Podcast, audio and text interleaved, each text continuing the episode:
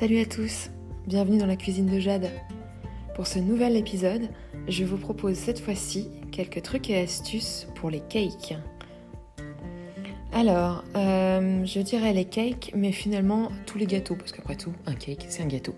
Même si on sait bien qu'un cake pour nous, les Français, ça veut dire autre chose qu'un gâteau. Enfin, en tout cas, c'est spécifique. Bref, je m'égare. Alors, si j'ai un bon conseil à vous donner, et pour ça, je ne saurais trop remercier Dame Mercotte, qui m'a globalement appris euh, plein plein de choses au cours de ces dernières années, et pas seulement grâce aux meilleurs pâtissiers.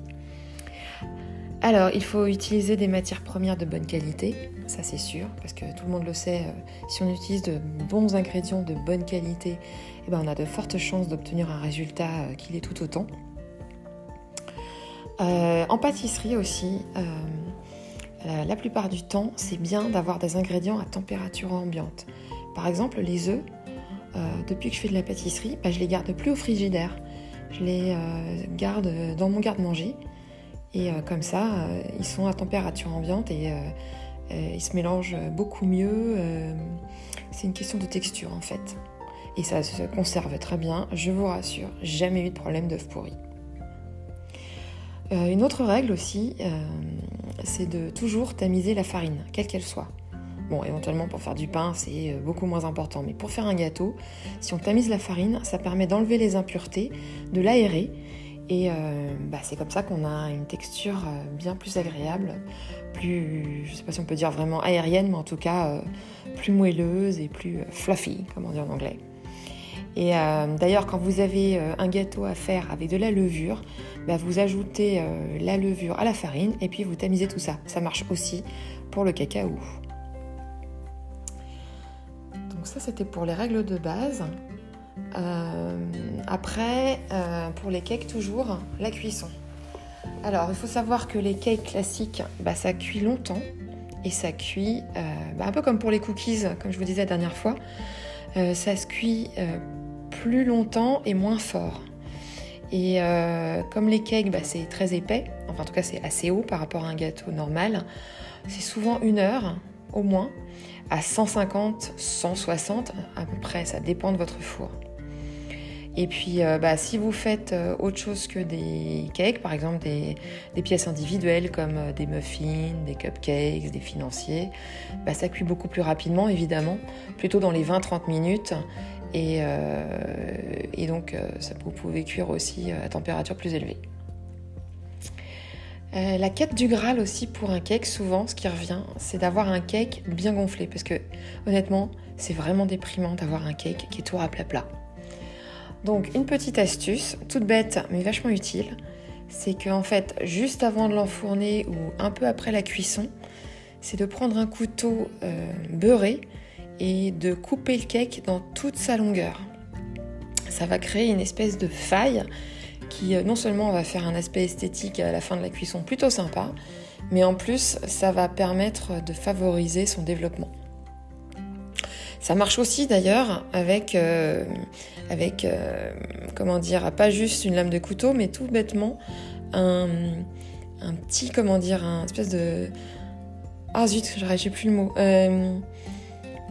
Un espèce de petit boudin, je vais y arriver, un petit boudin de beurre pommade que vous mettez pareil tout, sur, toute la longueur du cake. Pareil, euh, juste euh, au début de la cuisson. Pour ça, c'est évidemment plus conseillé d'utiliser une poche à douille, donc c'est peut-être un peu plus sophistiqué. Mais en tout cas, ces deux méthodes marchent parfaitement bien et ça fait des cakes qui sont beaux et qui sont bien aérés. Euh, un autre sujet aussi qui souvent est un peu la bête noire des pâtissiers, c'est pourquoi est-ce que le cake retombe? Pas seulement pourquoi est-ce qu'il n'est pas bien gonflé, mais aussi carrément euh, pourquoi il est euh, tout moche. Euh, ça peut être plusieurs choses. Hein. Ça peut être simplement parce qu'il n'a pas assez cuit. Ça peut être parce qu'il n'a pas eu assez de levure ou au contraire trop de levure, parce que c'est vrai que c'est pas toujours évident de savoir combien on doit mettre de levure. Donc dans ces cas-là, ben, moi ce que je fais, c'est que j'utilise une farine qui comprend déjà de la levure. Euh, c'est aussi parce que euh, parfois ben, on, a, euh, eu un petit problème de température des ingrédients. Par exemple, si la recette demande du beurre fondu, bah, la plupart du temps, il vaut mieux laisser le beurre refroidir, le beurre fondu, le laisser refroidir. Parce que si on verse le beurre chaud, chaud, une fois qu'il est sorti du micro-ondes par exemple, bah, ça risque d'avoir une action sur l'appareil initial et dans le mauvais sens. pareil, si, la pâte du cake euh, dépasse 25 euh, degrés, ce qui arrive quand même super vite, c'est pas une température qui est chaude en soi, euh, bah, la levure chimique, elle va s'activer tout de suite. Euh, va pas attendre le four. Et donc effectivement, bah, après, bah, ça poussera pas autant que ça devrait dans le four.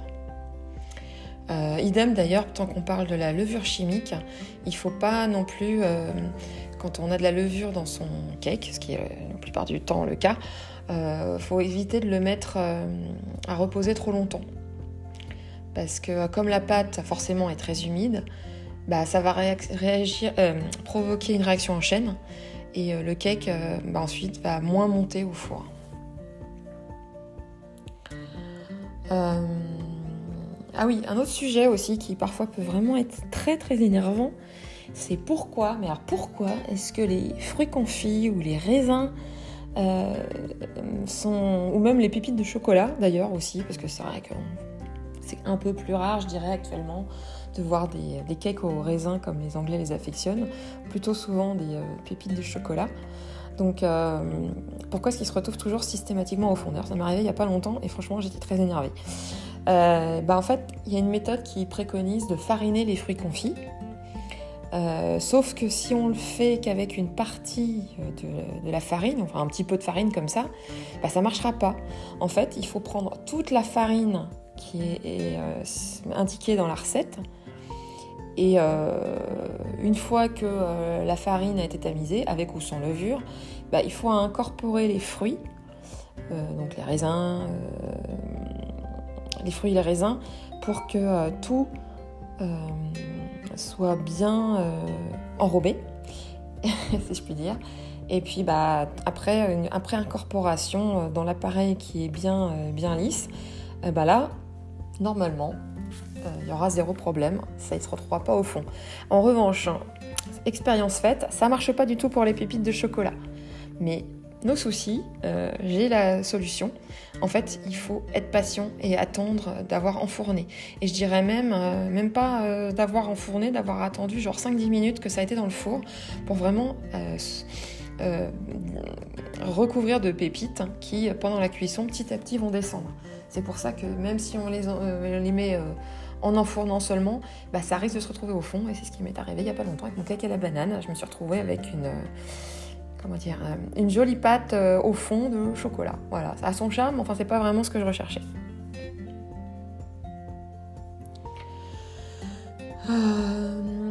point de vue conservation, les cakes, donc si on parle vraiment des, gâteaux euh, sans crème, euh, enfin juste tout est cuit et ça se conserve bien. Bah donc ça se conserve à peu près une semaine à température ambiante, mais à condition qu'on les emballe. Alors ça peut être du film alimentaire comme ça peut être du papier aluminium. Euh,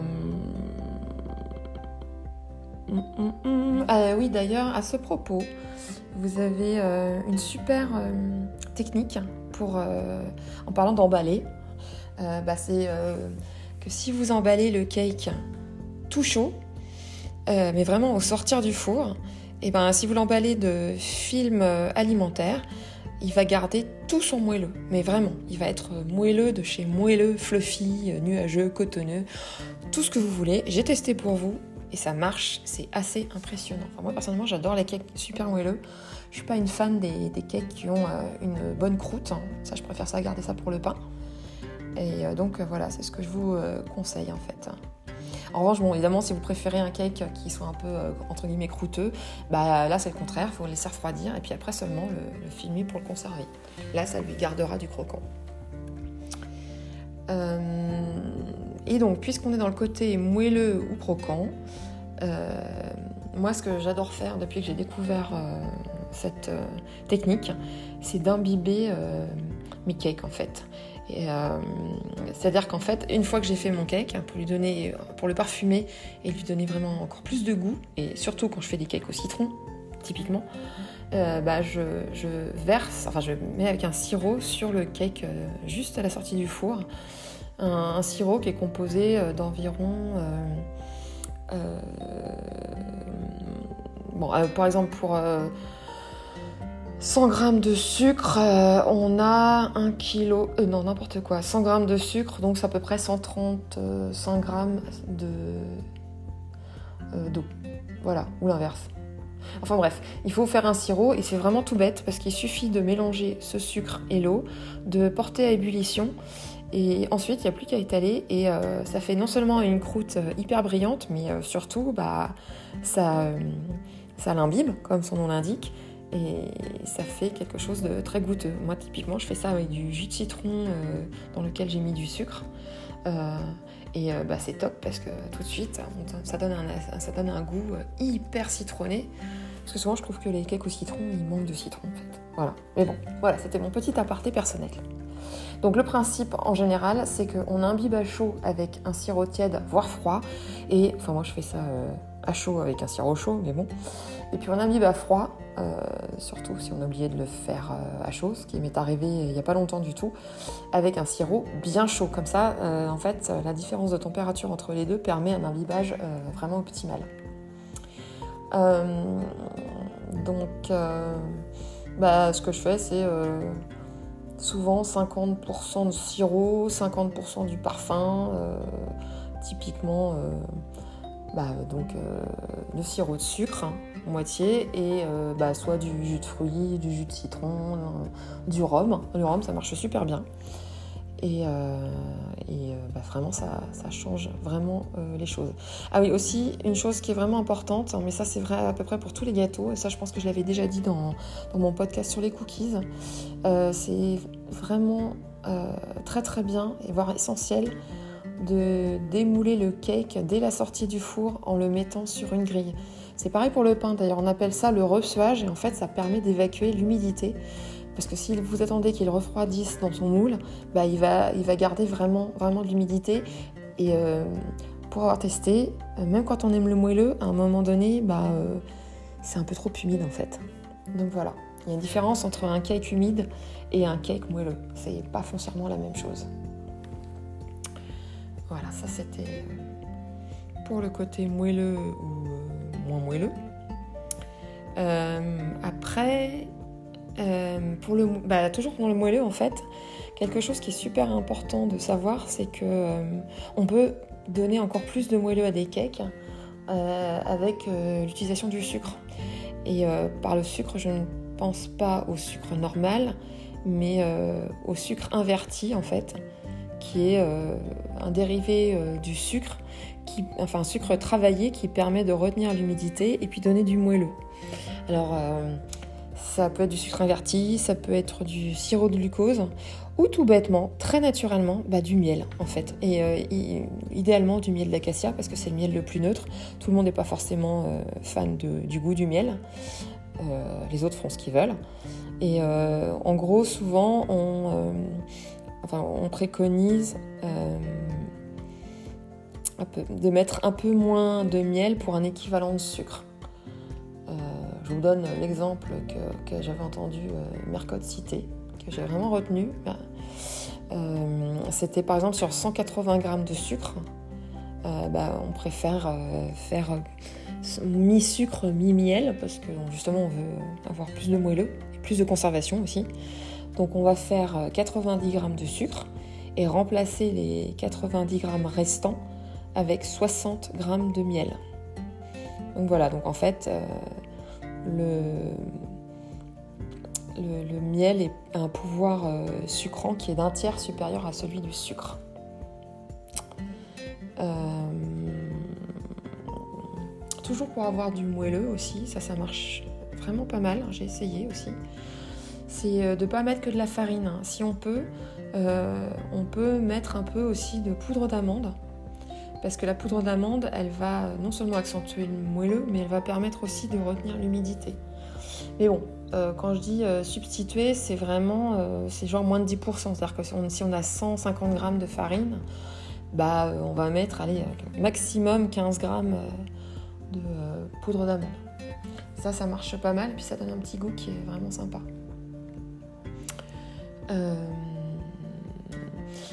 Oui, aussi. Alors moi, c'est aussi parce que j'essaye de, switcher en fait des, euh, des, produits laitiers aux, produits végétaux. Mais même avant ça, euh, ça m'a toujours intéressé. Je ne sais pas si vous avez remarqué, mais il y a des recettes qui utilisent du beurre. Alors certaines du beurre pommade, d'autres euh, du beurre liquide, comme le ghee par exemple, et d'autres de l'huile. Eh ben, en fait, c'est pas du tout innocent. C'est, ça dépend de la texture qu'on veut obtenir. Et le beurre pommade donnera une texture plus ferme, D'ailleurs, si vous le mettez au frigidaire, souvenez-vous-en, parce que forcément, bah, qui dit frigidaire dit froid, qui dit froid dit dureté. Euh, donc ça sera un peu plus dense euh, à la sortie du frigidaire et de toute façon il faudra mettre le cake à, revenir à température avant de le déguster pour vraiment l'apprécier. Euh, le beurre liquide, bah, la texture sera plus tendre et forcément bah, avec l'huile le cake sera super moelleux. Euh, après, il faut bien choisir son huile.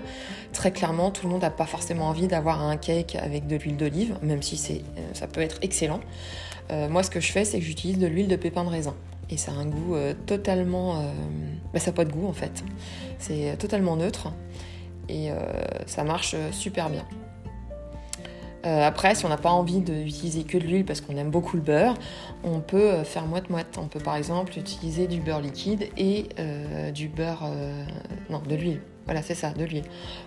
ça peut être moitié-moitié, ça peut être 20% l'un, 80% l'autre.